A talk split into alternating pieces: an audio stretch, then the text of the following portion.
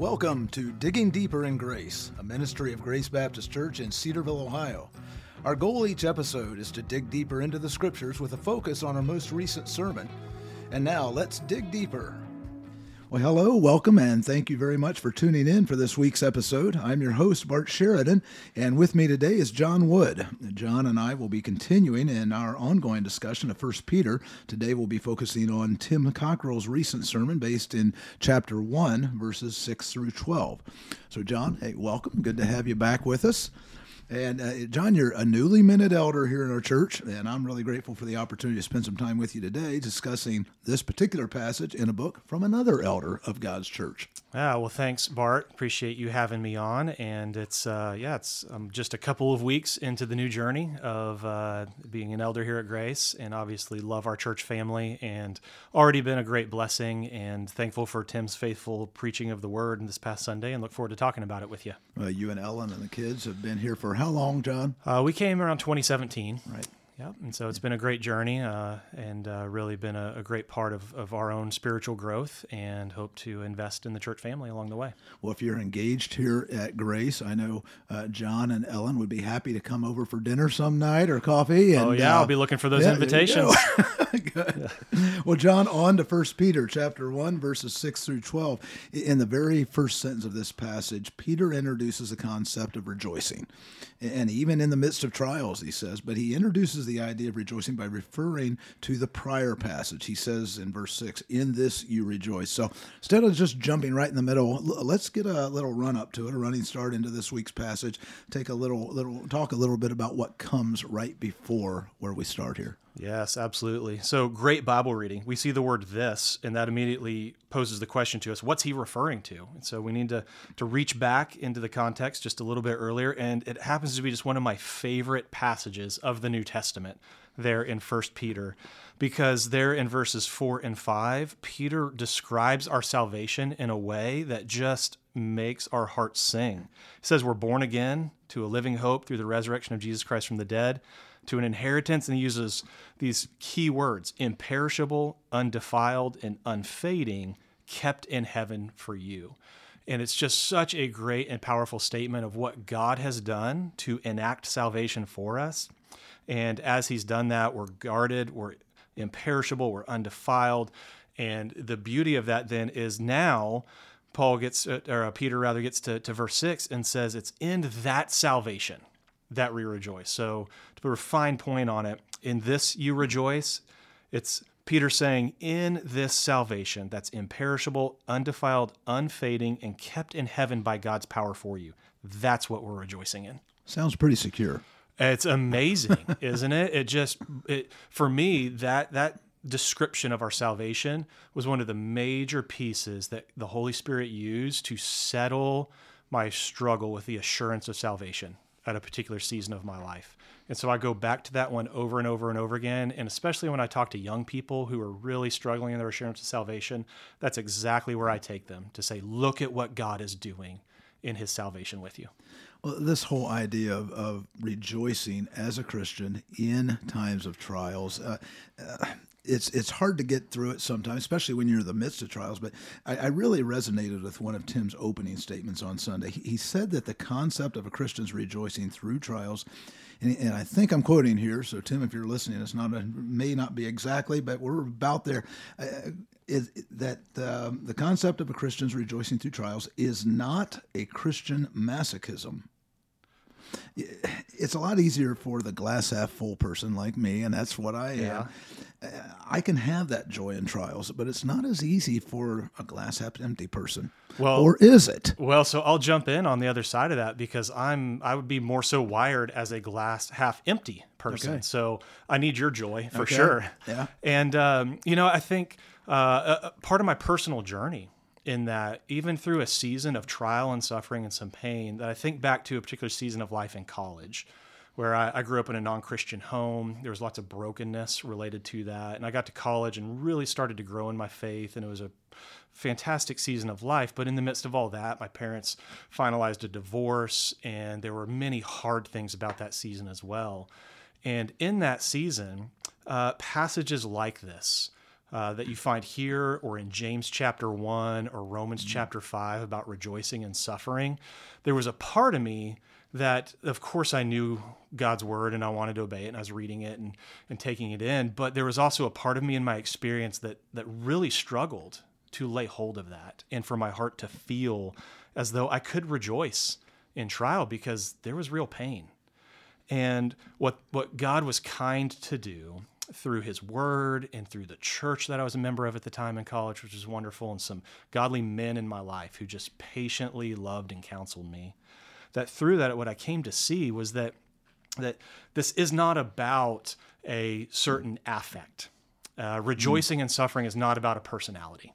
And so, as the glass half empty introvert that Jon Wood is, uh, that's going to look a little bit differently. Now, what it does need to look like for all of us is that we have to lay hold of a convictional, ground level assurance that God is for us, that His love is being poured out upon us, that we can be thankful that external circumstances aren't going to knock us off of our course with the Lord, and that there is an objective reality in our lives to say, even though circumstances might be grievous, that there is an abiding joy that comes from God. There's a satisfaction in Christ that we experience in life that is real and is untouched. And I'll go back to verse 4 and those words about our salvation. It can be imperishable, undefiled, unfading because God is producing it within us not circumstances of this world. And that's what it looked like for me. And and then just to land the point as Peter goes further in the passage there in verse 8, he says this, though you have not seen Christ, you loved him. Though you do not now see him, you believe in him and rejoice with joy that is inexpressible and filled with glory. I think that's what it's like. We can lament on the outside during grief and pain and trial, and on the inside still be filled with a joy that's inexpressible, where our hearts are saying, God, you're so good. God, I know I'm your child. God, I know at, can be at peace in you, even though without trials abound. And he is faithful in that. Christian joys for everybody. There you go. All believers. Great thing. I appreciate your personal testimony there. That's so important for us to hear. And, you know, to that point, we don't always do that enough, do we? And even in within our church body, we don't share the hard things. Absolutely. No, we, we can really be tempted to come in and out of church on autopilot and in some sense do church, but never really be real with one another. And and we all, you know, are tempted towards that, but let's uh, let's commit now as Grace Baptist Church and as a family to say uh, the the how are you doing question on Sunday morning can be met with you know it is kind of a hard week or it was stressful or you know I'm, I'm really just struggling with this area of life and that be a normal part of our rhythm and conversation uh, that that really helps us edify one another and to take that one step further we also need to be ready to hear that and respond appropriately to it, right? Oh, that's right. So not, yeah. I'm not talking just elders or deacons or church leaders. I'm talking all of us. That's right. Now, when we ask the question, uh, well, how are you doing this morning, Bart, on a Sunday morning? Uh, we, we ought not do so as the functional form of, hey, how you doing? Now I'm going to get my coffee and go yep, sit down. Exactly. It Don't needs to be exactly. Just give me a, oh, I'm fine, and let's move on. Yeah. No, it needs to be asked with a genuine spirit and willingness to pause, listen, and really enter into the world of the brother or sister who we're checking on. Jon, Tim and I uh, talked last week about the importance of good doctrine, especially during difficult times. And we've talked about this. I mean, no matter what passage of Scripture you're in, I mean, good doctrine is essential. Uh, we talked about the importance of understanding biblical doctrine, specifically in anticipation of such times. But what about someone who's kind of they're beaten down under the you know under the circumstances? I'm doing okay. Well they're beaten down under the circumstances. They, they may be a believer but they aren't really uh, strong in their understanding of doctrine. What can you and i or anybody who's listening be doing to encourage that person who may not have the strong underpinnings? Sure. I think that's a great question because we all find ourselves there at some point. And even you when we you don't understand all things about yeah, God? So say even okay. when we've yeah. studied uh, the Word of God quite a bit and reflected on the Lord a lot, and this this called to mind a, again a, a, personal season of life where uh, a different trial than I mentioned before, but I was walking through a season of some professional trial, and then there was just uh, a loss of a loved one in our family and some grief on that front, and and it seemed all about in life, whichever way I turned. There was trial, there was there was something difficult to navigate, there was stress, and so forth. And my walk with the Lord was in in certain ways certainly fine, but in other ways, uh, there was actually a brother who entered in during that season and just really owned speaking truth into my life. Regular text messages, regular check ins, just in conversation. And every single one of those included some reminder about the character of God. Mm. And, and that brother explained to me that later that's what he was doing pointing me to the faithfulness of God, pointing me to the love of God, pointing me to the unchanging nature of God, something about God's character and nature. And looking back on that season, now what I see is that it took that brother and his clarity and his season of life to be able to focus on and really lay hold of the character of God and to speak that truth into my life. And that doctrinal foundation strengthened me along the way. So perhaps maybe a, two level answer to your question there. What what you've got on the one hand is the more we know the Lord, the more we can trust His character, which is what anchors us in times of trial, and that's the connection between doctrine or right understanding of God and how we walk through those seasons. And then to loop back around to what you touched on earlier about the body life of a church. Well, uh, speaking truth and love to one another, every member, uh, whatever level of leadership or not holding a position, all that's to some degree irrelevant in God's eyes because we all are one body who should be speaking the truth in love to one another.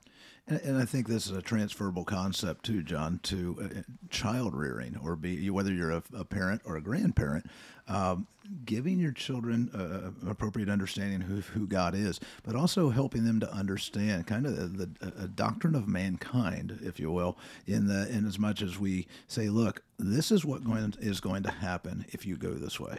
And I can remember at least one of my children sharing with that individual numerous times, well, look, I see what you're doing, and here's what I think is going to happen.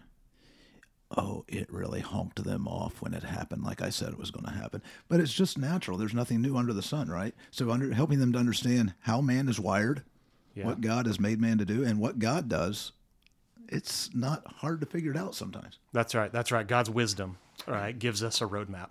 And so, speaking out of that wisdom, will lead the way. Uh, perhaps another doctrinal anchor. Uh, we've now discussed the character of God, the theology of, of, who we are as human beings, and the doctrine of man.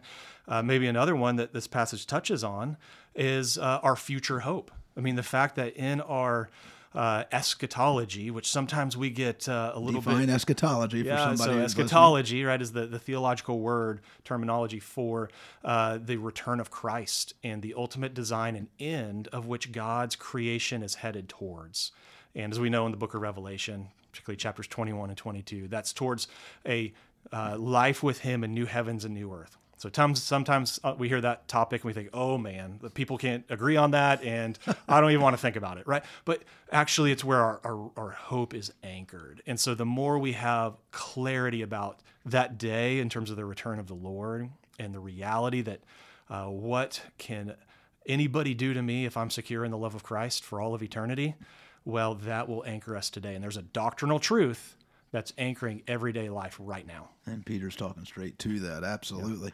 Uh, you, you you're looking forward. Let's look back for a moment. Okay, verse ten. Peter references, and I'm quoting here from the scripture, the prophets who prophesied about the grace that was to be theirs or ours.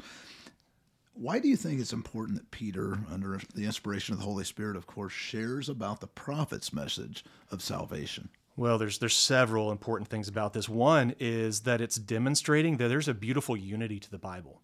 This message of the gospel of Jesus Christ didn't just pop out of thin air, and it was not an invention of the apostles' teaching. And so, by referencing the apostle or the prophets, rather, Peter, even as an apostle in his writing, is showing a continuity. And this is not something that the, the disciples invented. In Luke chapter 24, we see Jesus explaining to his disciples, beginning with Moses on through the Old Testament, as we call it, uh, how all points to him and his fulfillment of that. And so here's Peter rooting the gospel message of Jesus Christ and all that's going on in what God's plan has been from the beginning. And along the way, that shows us there's also a progressive nature to how God has communicated in his revelation that he has worked and not all was revealed to those prophets, the promise of the coming Messiah, and now all that's said there comes to bear on our obedience to Jesus because he's the fulfillment of what the prophet said. So let, us let's dig just a little deeper there. Uh, t- it's really you're talking about the what we sometimes refer to as the meta narrative of Scripture. It starts clear back in in uh, the creation, Genesis.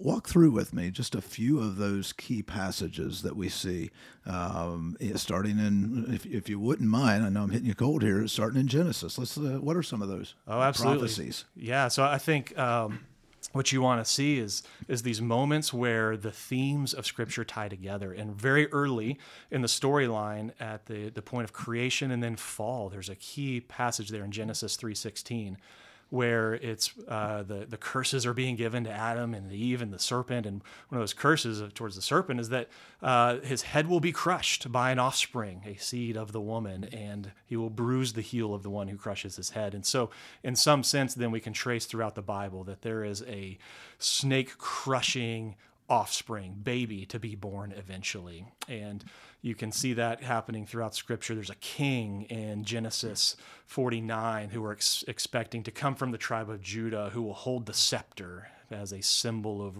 of kingly power and rule. You see in um, the uh, ministry or the life of Abraham, right, that an offspring will come. Uh, there's going to be a descendant.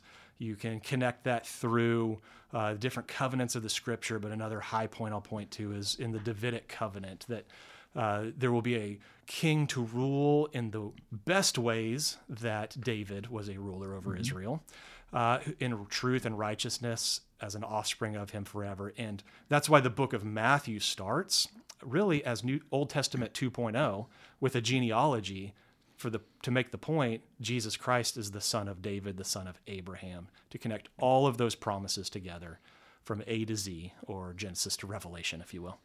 Good doctrine so important and just understanding the Bible. What better way to understand the Bible than to read it? That's and, right. and somebody might say, I'm not a professional theologian. I don't do this for a living.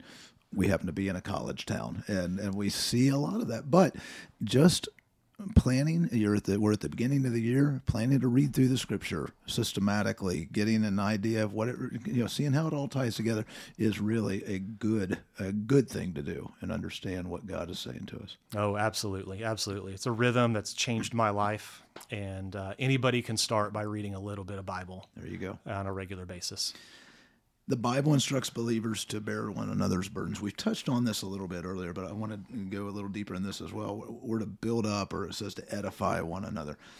This isn't only the domain of the elder or the deacon, the church leader, but what are some other practical ways that our church members can be proactive in helping each other in our respective and, and sometimes collective trials? Sure. Well, uh, one of the things I love to do is is to every once in a while revisit the one another's of the New Testament. And if you go through the New Testament letters, time and time again, uh, Paul especially uses this phrase uh, of one another, and it's preceded by some some verb. So it's humble yourself before one another. It's speak the truth in love to one another. It's uh, serve one another, and the one that's most frequent is actually love one another, just by far. And there are dozens of those. And so, if you return to that, it actually, well, how do we do that? What does it look like? It's actually very simple in a way. It's show up, it's discern a need, and it seek to meet that need. And as we make a habit of that in the life of a church, what that does is opens up pathways mm-hmm. of seeing and understanding uh, what it means to love one another. It opens up pathways of speaking the truth of God's word alongside just meeting practical needs and support. And then that ultimately is a testimony to the world around as to why the church is a different kind of creation, different organization mm-hmm. than any other social club that's out there as they might perceive it. Because now they're seeing, well, we're defined by our love for one another. And Jesus said that that's how his disciples would be known by our love for one another. So, a little phrase I like to use, just four words to really summarize this and, and cement it in my own heart. It's uh, these four words proclaim, love, pray, and stay. We proclaim truth to one another. We love one another in practical, tangible ways. we pray for one another, and then we stay in each other's lives. And if over the course of months, years, and even decades at a place like Grace Baptist Church, we could proclaim, love, pray, and mm-hmm. stay with one another, then it would transform our gospel witness to the world around us. I look at the when, when you say love one another, I'm thinking of the golden rule, what we call the golden rule, and do unto others as you would have them do to you. I, you know, if I want to love somebody, what would I like somebody to do for me or to me or what? And, and I think of the idea of leaning in, leaning into other people's lives. We are so siloed. We make ourselves so siloed so often, too often. Well, I don't want to get involved, don't want to bother, don't want to be a pest. But I see the I see the need for us just to lean in and be there. I need that. I'm guessing that you and Ellen need Oh, that. certainly Sandy and I do. certainly do, but our children as well. Learning kids' names Absolutely. and being purposeful to call kids by their names. That means something to a young person when you or I say, "Hey, Johnny, what's going on?" And talk to them like they're a real person. That's right. And you, you know what the chief enemy of that, I think, in my life right now, that is undermining my effectiveness to show love to one another. It's it's busyness and having my nose in my phone far too often.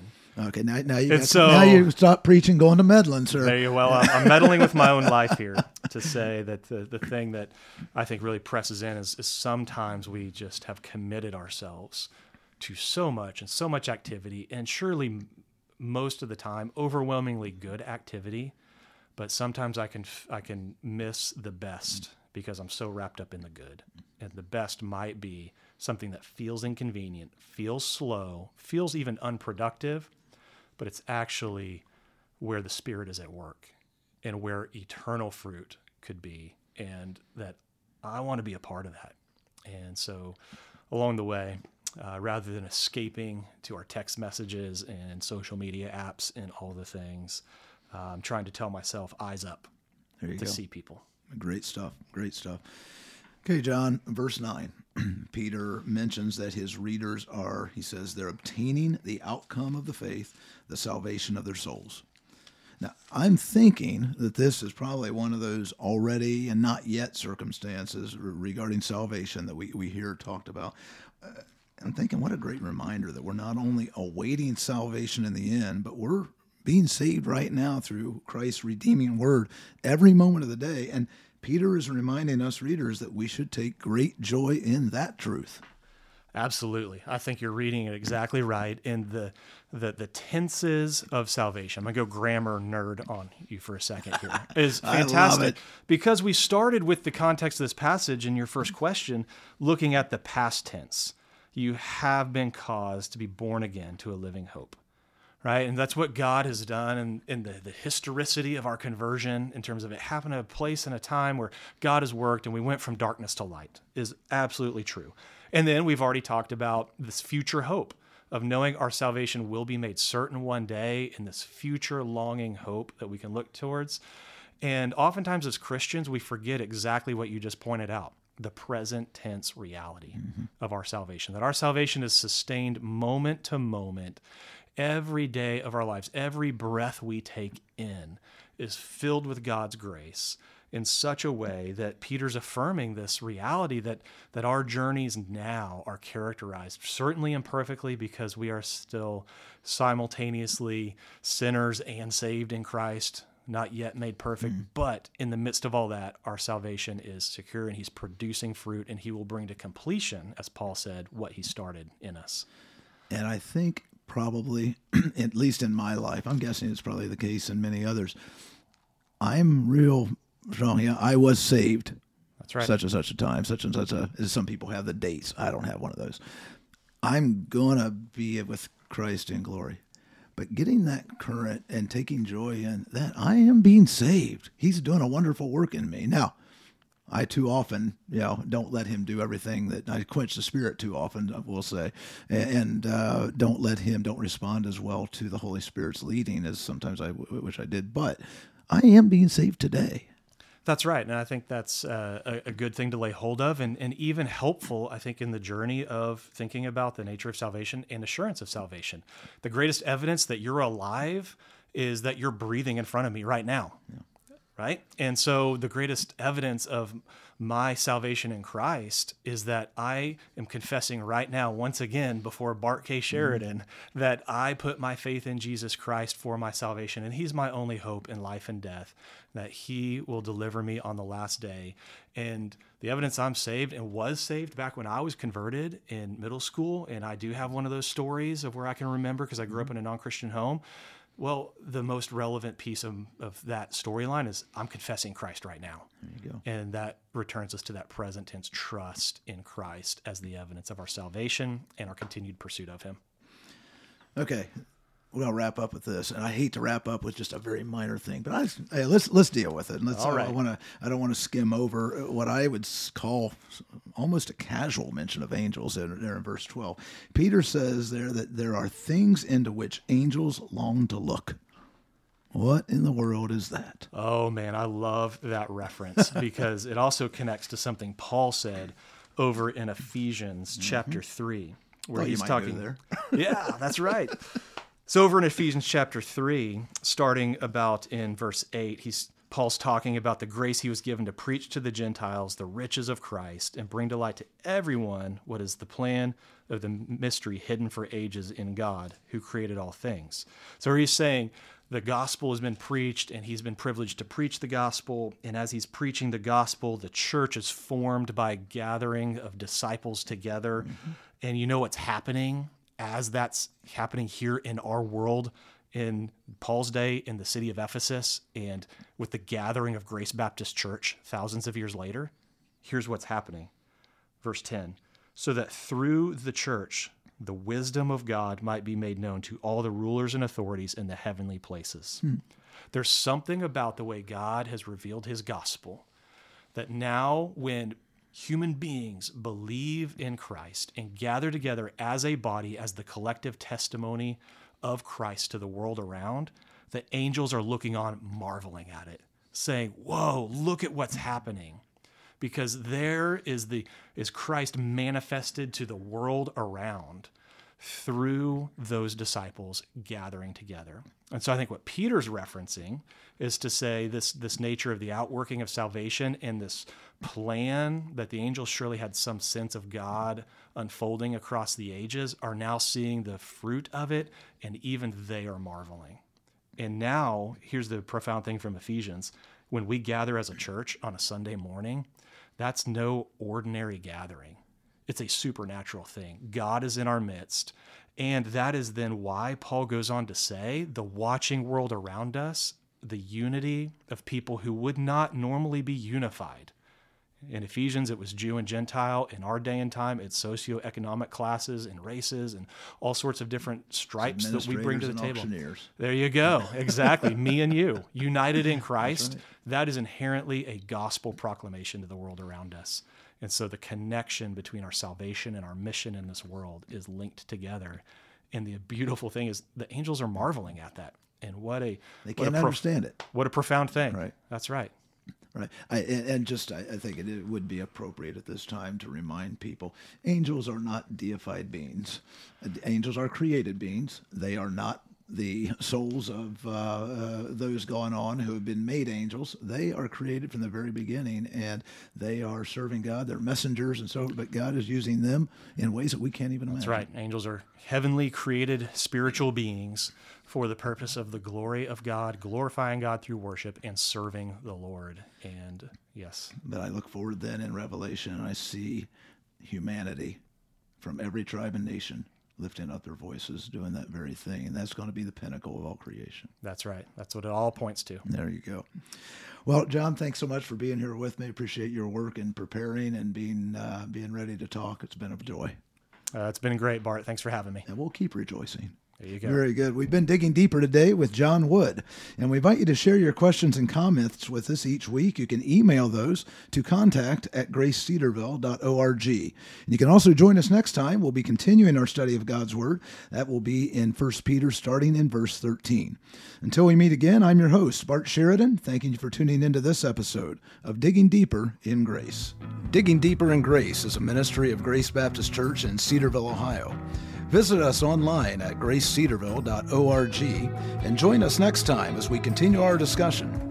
In the meantime, we invite you to continue digging deeper in grace as you read God's Word.